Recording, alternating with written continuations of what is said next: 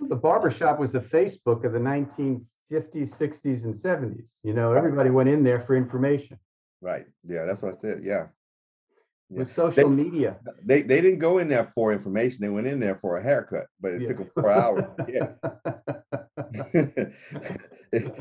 The haircut was two minutes. The, the visit was two hours. yeah, four. It took us. I mean, by the time you waited, and that and that was also the time of afros. The the, set, the late sixties, seventies was the time of afros. That took an hour or so to cut to shape an afro. Yeah, I, I, I had a perm once. Afro is not a perm. I know. Well, it's close as I could get. Wow. Welcome to Peter and Phil's Courageous Conversations, a podcast addressing race relations and social issues in hopes that you'll be inspired to do the same. Now, let's begin our conversation with your hosts, Dr. Peter Weinstein and Dr. Philip Nelson.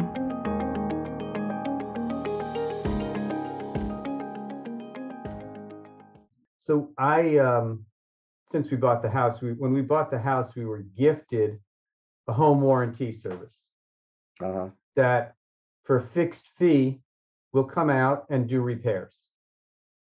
And that includes everything, parts, labor, etc. So when I, because I need a plumber, I went online today and for $75, all parts including and, the time, whatever, I'll have a plumber come out next week. hmm and uh, there's a fixed fee per year. It's like like it's like it's like home insurance for ongoing repairs. And so we've had refrigerator repairs and microwave repairs and everything else. And to me, it's been a it's a, uh, garage door repairs when the spring broke and stuff. To me, for somebody who is um, well, let's just say I went into internal medicine because surgery wasn't my strength. Well, since you're mechanically impaired, I'm mechanically impaired. Thank you. Since I am mechanically impaired, I can diagnose, but you can't. I got to refer for treatment. it's been a great adjunct. And so I would suggest that anybody who doesn't like to do repairs, hire a surgeon uh, or hire, get a, a warranty service of some sort to, to do all these different things. Yeah, well, see, being born in the South, you learn. I guess you. This is just part of this. This is the new subsistence living approach. You know, Yeah. but it's the same mental assessment, though. You pay people to do what you can't. Right. You you just decide what you can or cannot do, or what you or what you're willing to do. For instance, I don't go to a barbershop the way you do because I'd rather spend my time doing something else.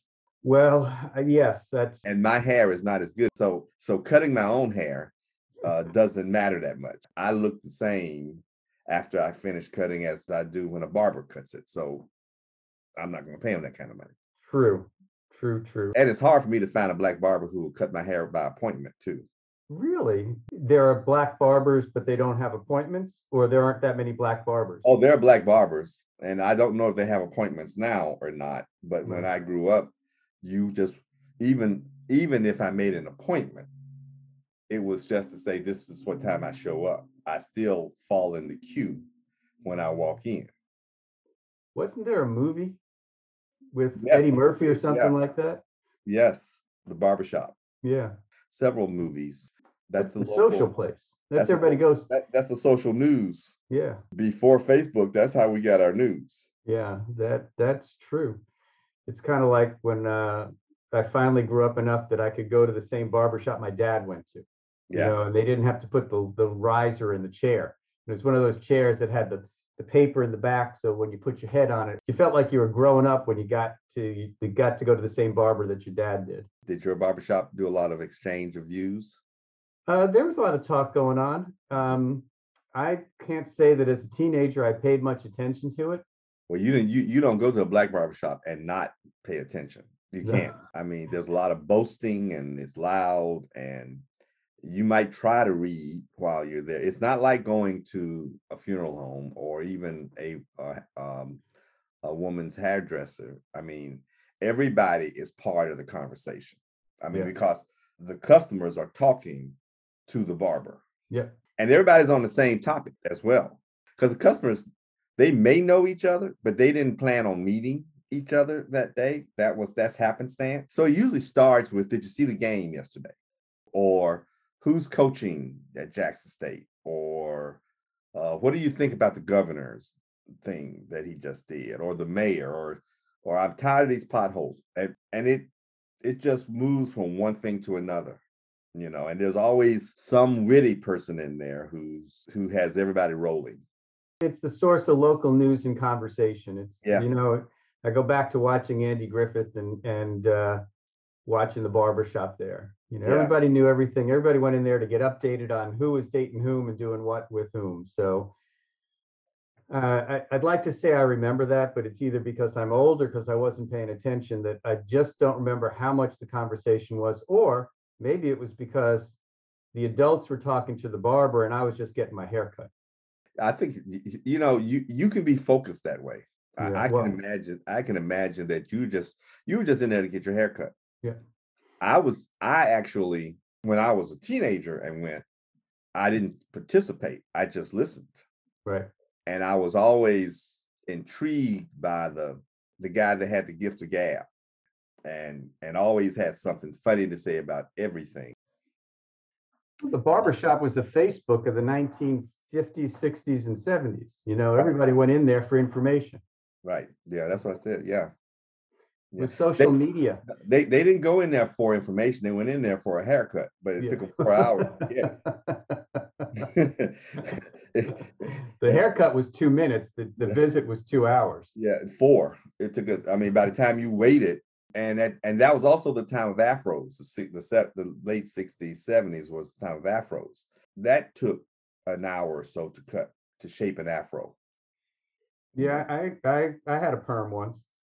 Afro is not a perm. I know. Well, it's close as I could get. Wow. yeah, I forgot what they used to call. I forgot what they used to call that. Um, because James Brown, you know, went from that transformation. He used to have a perm. yeah. That's not that's not what we called it though. Um, and and and at that time, everybody coiffed their hair, you know. Um, and then in the '60s, we went natural. Well, and, and that was when you were selling your subscriptions to Ebony, right? ebony Boney, E magazine. That's right. I, I, I, but you know what? I was very bad at it because I only sold one copy of ebony and luckily that was to my dad's best friend. And so Who was it? It was Ebony and Jet, right? Jet and ebony they they were they were published by Johnson and Johnson, both of them. And um, and luckily I went to my dad's best friend who called my dad up and said, "You need to teach your son how to say ebony." said you shouldn't let him out selling these magazines if he don't know if he doesn't know the name of them. Uh, I can so- only imagine. So I was only embarrassed in front of one person that I that I, I that I can remember. It, it is interesting how, you know, conversations, and again, it goes back to the original conversations that we were having, this um, over the fence, uh, front porch type thing, the diner, uh, the, the uh, place you went to get your hair cut, the barber shop. Um, those were the places for conversations. Yeah. And, and if you go. Well, far- those were the places we remember we remember as conversations. I mean, Yes. especially over the fence and stuff. But but they were all happenstance conversations. They weren't planned. They were spontaneous.